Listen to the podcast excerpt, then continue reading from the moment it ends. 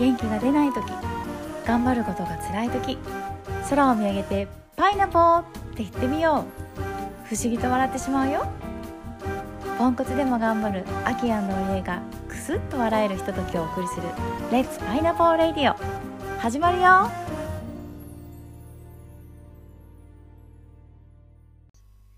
レッツパイナポー。レッツパイナポ今日も通る声が出ております。パイナポー秋です。ー研究熱心努力家の織江です。あーその通り。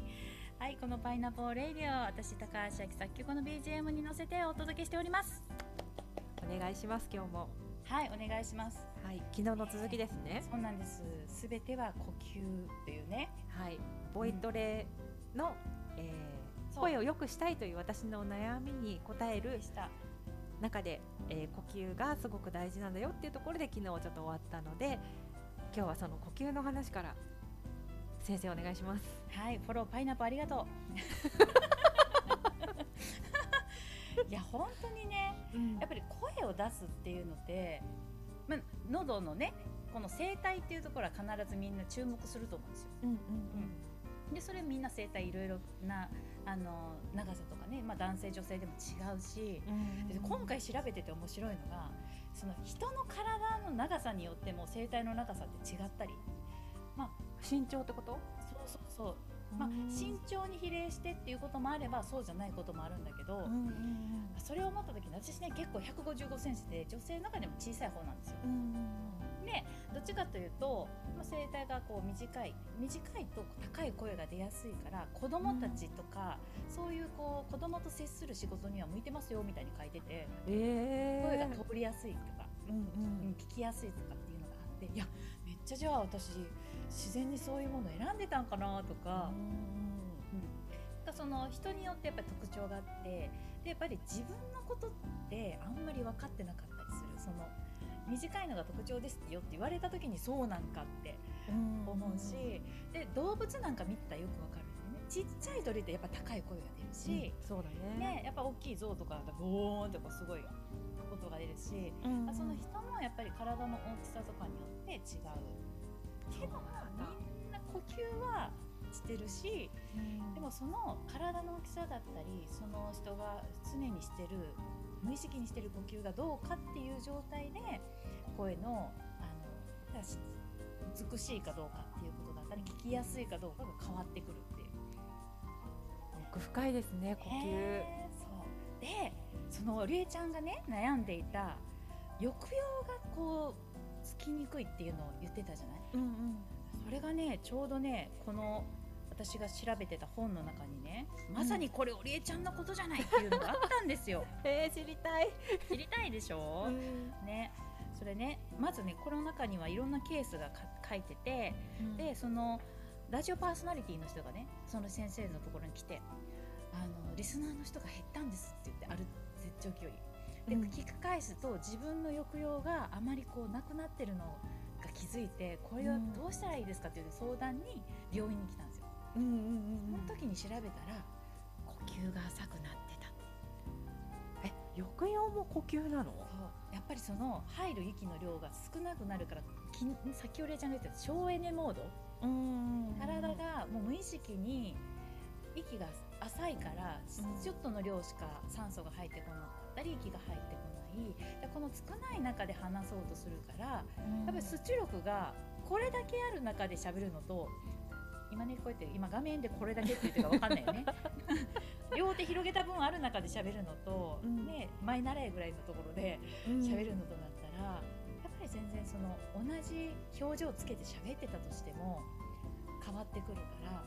そうなんだ。ちょっとびっくり。ね。いやだからこれそうだこのことだわって言って。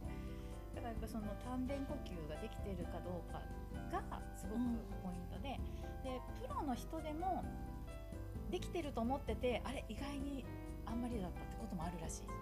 うんそこの病院に駆け込んでくる、ね、オペラ歌手の人とか本当にこう声をしし出すのを仕事にしてる人とかも今までたくさんトレーニングしてきたであろう人もやっぱりそのコンサート前でスケジュールが過密になってたりとか、うんうん、例えばリハーサルで結構空調が結構今空枕でこう首周りが冷えるようなところで何時間も歌うようなことがあったりすると途端にすぐ声帯に影響が出るとか。そんなにデリケートなんだね。そうなの。だから呼吸とあと喉が冷えてたらやっぱそれだけ筋肉が凝ってたりとかその、あの良くないやっぱりいい声を出すには温かくて緩んでるっていう状態がいい。私なんか仕事してる時とかうん、多分ね息ほとんど止まってる、ええ。うん、こう私緊張感を強いられる仕事なのでなんかねずーっと集中してるといやあれ今息止まってたなっていう時結構ある、うーうん。んだから省エネモードで暮らしてる上に、さらにその仕事で、多分あんまり息吸わないで仕事してるような感じするから、もう二重でなんかこう赤循環なんだろうねその辺が、ね。呼吸については。うん、うん。うんそう。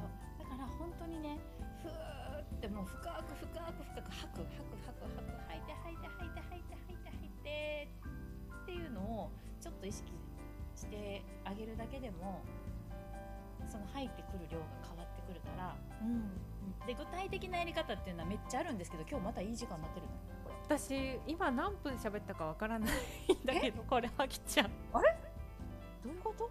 今ねさっきあれ？タイマー止めなかったのかな？本当だね。どういうことだろうね。でもまだまだ大丈夫じゃないかな。あとまだ大丈夫かな。2分ぐらい、ねそうね、うんうんうん。はい、じゃあ丹田呼吸ってそもそもどういうことなのってことだったりうん。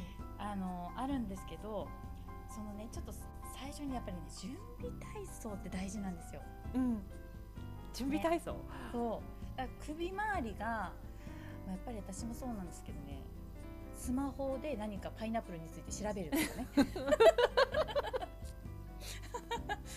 産地がどこだとかこう真剣に見れば見るほどうん、やっぱりこの首をこうね前にね、曲げに前曲げてる状態が結構長いとうん。でやっぱそこ凝ってくるし私結構肩こり持ち演奏するのとかも結構肩こりなんで、うん。肩の周り首周りっていうのをゴリゴリです。